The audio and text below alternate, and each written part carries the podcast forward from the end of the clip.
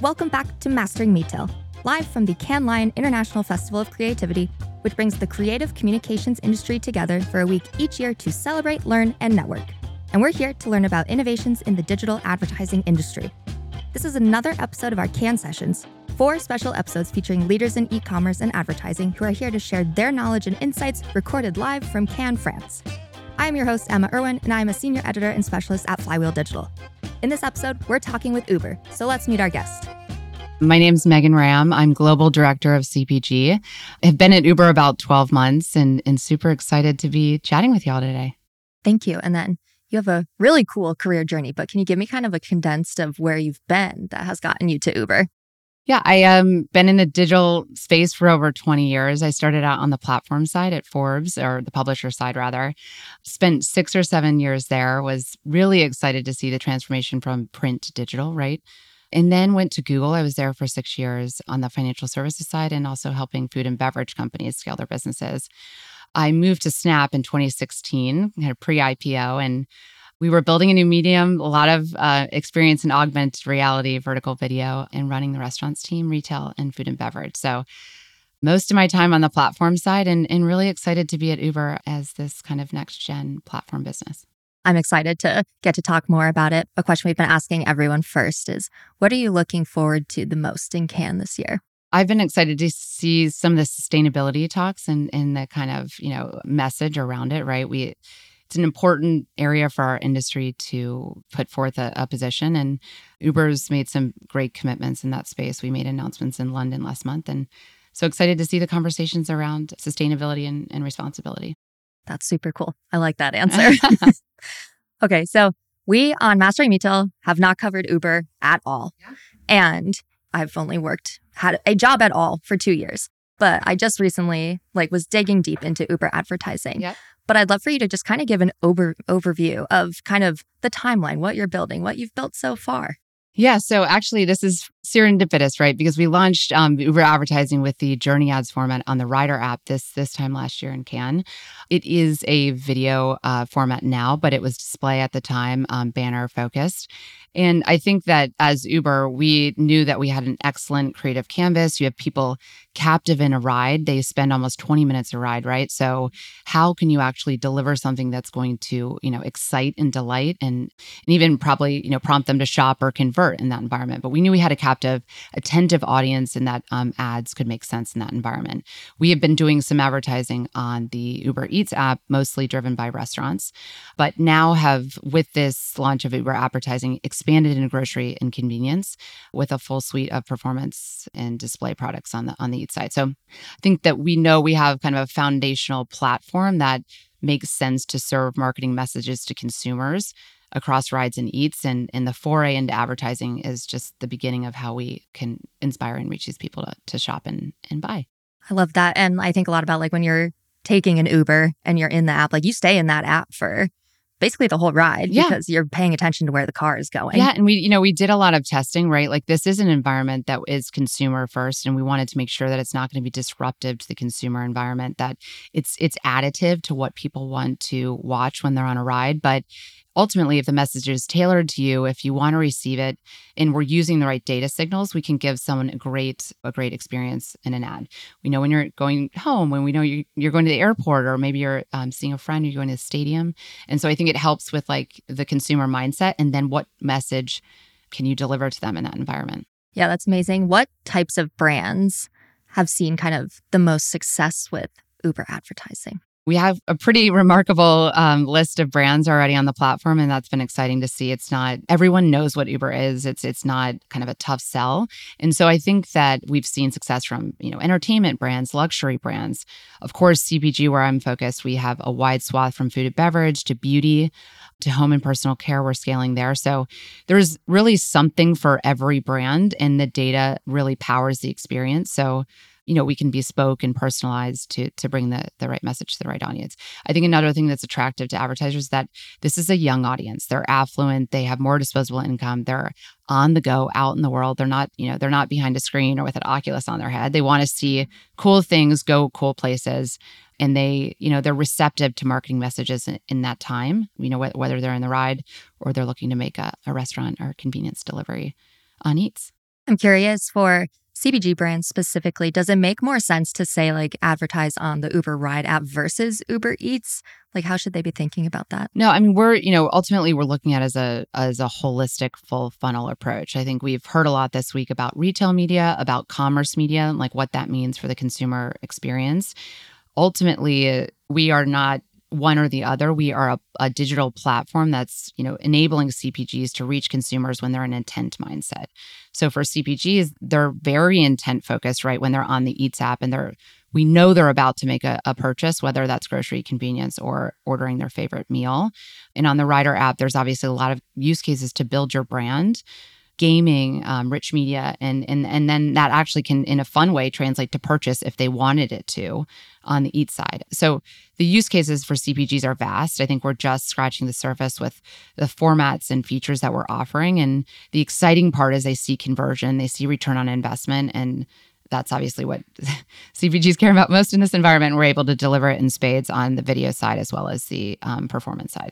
Can you tell me a little bit more about like measurement and reporting capabilities that Uber advertising has for brands? We have a full suite of um, reporting capabilities, measurement capabilities for CPGs. Obviously, there's an exciting element of being able to see your organic sales data in real time and then how that would potentially move or share shift as you market on the platform. And, and then a lot of insights that you can derive from what's actually moving on our platform and how that might differ for some other like pure play delivery partners. So we're using that data to help them see you know user journeys and pathways and what products they want to market but also where opportunities would be for launching new brands to a younger consumer set.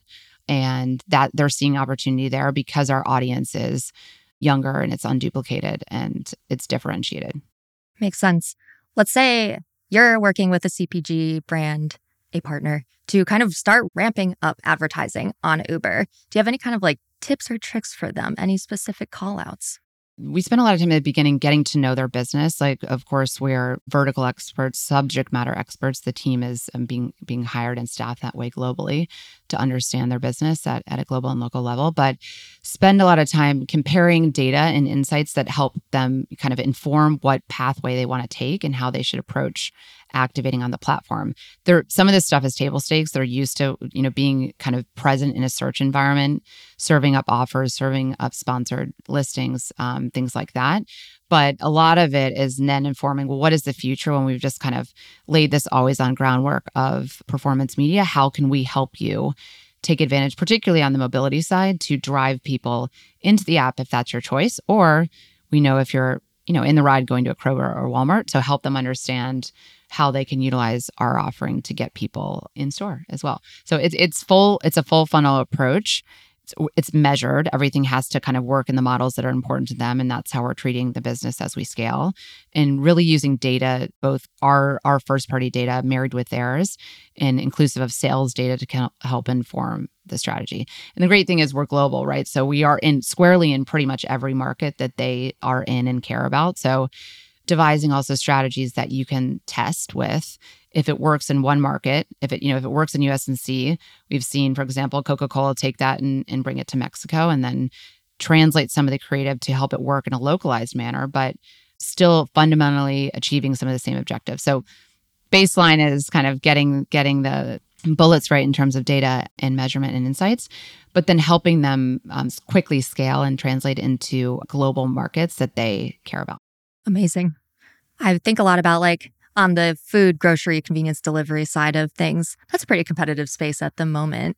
How do you kind of feel about the future of that and then Uber's future in that space? Yeah, I mean, look, we I think it was last quarter we had 2.1 billion trips worldwide. I mean, you know, there's about a, a million trips. trips. an hour, which is astronomical when you think about the opportunity in front of us um, from a scale perspective.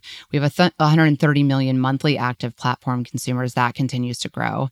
30% of the new eaters that we see, so people that are new to the platform, will not only order restaurants, but also convert from grocery and convenience. So there's kind of a flywheel effect with the those people that order on restaurants first and then become kind of new shoppers on the grocery and convenience side. We in every major market have working have been working to scale the selection which is obviously an important part of being competitive in this environment we just got Coles in australia like major you know we have carrefour in, in france a lot of major coverage in USNC, and that's of course helping us lead. We have Drizly as well, so that's kind of in our fold, and and that is enabling us to to move quickly on the on the Bev Alc side. So distribution is on our side, scale is on our side. We're working hard to make sure that the consumer experience continues to be optimal as we as we grow, and then of course, you know, making that a well-led experience for brands as they start to look to market on the platform. Amazing answer. I'm curious what the last thing you ordered from Uber Eats was.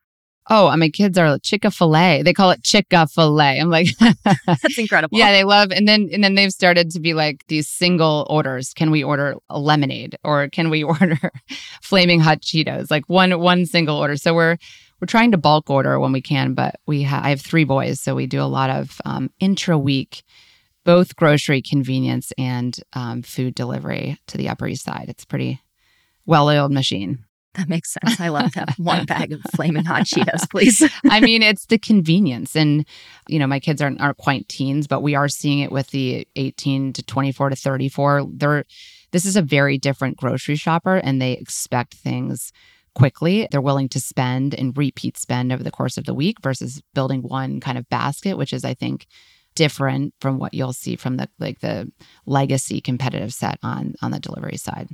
For sure. I think a lot about I'm 24, so I fit in that little range. but my parents, like, you go to the store on Sunday and you buy everything. And me, as in the cities that I've lived in, not currently, but like when I lived in big cities, I'd buy two things and get it delivered and just build the basket as I need it as I go. So it's like a real life example. yeah, I you know, and I think that obviously you're you're you're loyal consumers too, and we we are developing programs to kind of help help that and incent that. So Uber One is our membership program. We re, we re, revamped that last year, and there's you know savings that you can see each week on rides and eats you can get perks and, and deals and things like that. Um, and we're working to kind of expand the exclusivity and relevance around what we bring to Uber One members because we see basket sizes higher, they spend more, they transact more, and it's a it's a, a loyal cohort of valuable global consumers that you know we want to continue to grow as well. Love it. Let's go deeper into your role and, like, specifically the CPG world that Uber's focusing on. I'm kind of curious when you're looking at potential CPG partners? Like, is there anything specific you're looking for? What makes a great partner out of a CPG brand? No, I think we're lucky in that they're so measured, right? Like they they kind of push us on the outset, and I've been doing this for a long time, so you know you you see it. They they need to sh- see return. They need to see that they're driving sales or they're driving net new buyers or lifetime value or whatever it is is is the best partners are when we're in on the ground fully understanding their business objectives and we're building towards those objectives with the the ads and the marketing solutions that we can bring to bear. Most of our partners now because we drive large volumes of organic sales for them on the platform we you know we're we're very um, embedded as just co-partners right we want them to win. They are winning on Uber, and how can we kind of collectively win together with the consumers that we we all care care about?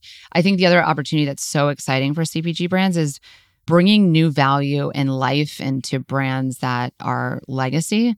And you know i saw this from experience in on social platforms as well. Some of the younger consumers might not be aware of brands that are kind of tried and true household names but not necessarily ones that they were exposed to. So how it is crucial for net new consumers bringing in a broader set and driving value for brands to be against like a younger consumer set and kind of be top of mind. So we collectively have identified a lot of opportunities around what does it mean to kind of reintroduce your brand to a subset of younger very kind of urban and affluent um, individuals and and also just help them kind of be that next shopper that they that the CPGs are looking for downline. Love it.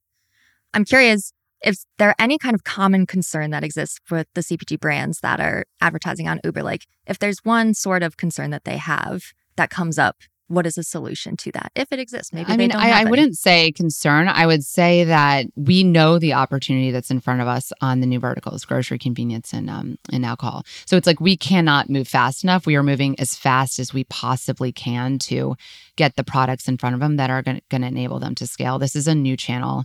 In some ways it's incremental very incremental especially in certain sub verticals like alcohol. So it's really um we we want to make sure that and we work hard to consistently meet and exceed their expectations of what the experience is like when they're launching products on our platform and then how we're bringing back the insights and the data regularly to inform their their planning cycles and buy cycles. They also work, you know, 6 to 12 months in advance. So I think we're working hard to have more visibility into the future product roadmap and and what we're building so that we can kind of build together because knowing how far ahead they they plan and, and kind of need to be in market. So we're all we're all working together. I think that thankfully, you know, we have some amazing partners that have been foundational for us um, and helping us build. And and then there's been a constant feedback loop. So they are willing to test.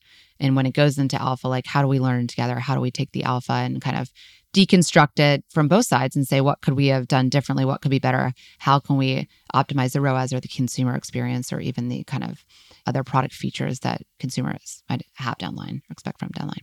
I love the point on being willing to test because on our side of the business, like we, our clients are primarily CPGs and most of the time like legacy CPGs. And they are always so willing. They're like, hey, if you think it's a good idea, we are so ready to test it. we just want to see it either come to fruition or not. Yeah, yeah, and it needs to be measured and I think we're all we're all in alignment there, right? If it's working, which it is, then they'll continue to invest and scale. What is something you want to accomplish in your role in the next year? Oh, that's that's a fun question. You know, like one of the one of the awesome things is we've been hiring rapidly and it's really fun to see this team kind of grow and expand globally. I think that as we become a global team, being able to share insights like localized insights, what's what's coming back from from France and the UK and, and the US and C, Australia, you know, Japan, Taiwan that can help inform like our our team's growth and and what we, you know, how how we go to market. So looking forward to a lot of global collaboration from our teams, learning from each other and taking strategies that work and scaling them. And then I can't, I, you know, I, I can't say where we'll be in 12 months when we're back in Cannes talking again, but I do think that this business is going to look even more massive than it is today. And, and the opportunity for, for product development and expansion is going to be, you know, we're, we're not going to kind of recognize where we were a year ago. So I, I think it's just like the, future expansion in the unknown is exciting thing too for our team that is very exciting. Even doing my own like research of because i don't i don't work on advertising for flywheel but doing my own research of kind of seeing all the capabilities i was like oh this there's so much room to grow and like so much more to be done. Yeah i know it's funny it's a, a couple people this week were like uber should have done this sooner. I'm like well we you know we uh we've been doing it but we we wanted to test and we we feel like now there's never been a better time right to do it. So excited to see where it goes and we do we do feel like we have a big opportunity on our hands. Amazing. Curious to kind of sort of wrap this up. Anything like any key takeaways when it comes to advertising on Uber that you want the audience to know? I think this is just an, a very, very exciting new audience. They want to go everywhere. They want to get anything. They want it on demand. They want it to be convenient, frictionless, and kind of work in their environments. And there's really not that many mediums out there today that can deliver literally and figuratively on the things that consumers want. So I think it's it's a new platform, ton of new inventory, global. And you know, we're excited for any brand, big or small, that wants to come on this journey with us. Perfect. Last question for you. What is the best or coolest or most innovative thing you've already seen at Cannes? I would say this isn't innovative, but it's so much fun to see so many friends and so many, so many people I haven't seen for so long. You know, I saw someone the other day that I hadn't seen in 12 years and I've now seen him three times in the past three days. So I think it's it's as much about the learning and and the, you know, the creativity, which is obviously inspiring to us all, but just getting our larger community together in person to to share ideas and to celebrate our relationships and friendships. So that's the best part for me always. Amazing. And that wraps up another episode of our Cannes sessions. Thank you to Megan Ramm and Uber for the time and content, and be sure to listen to the rest of our sessions coming this week, and we'll see you next time.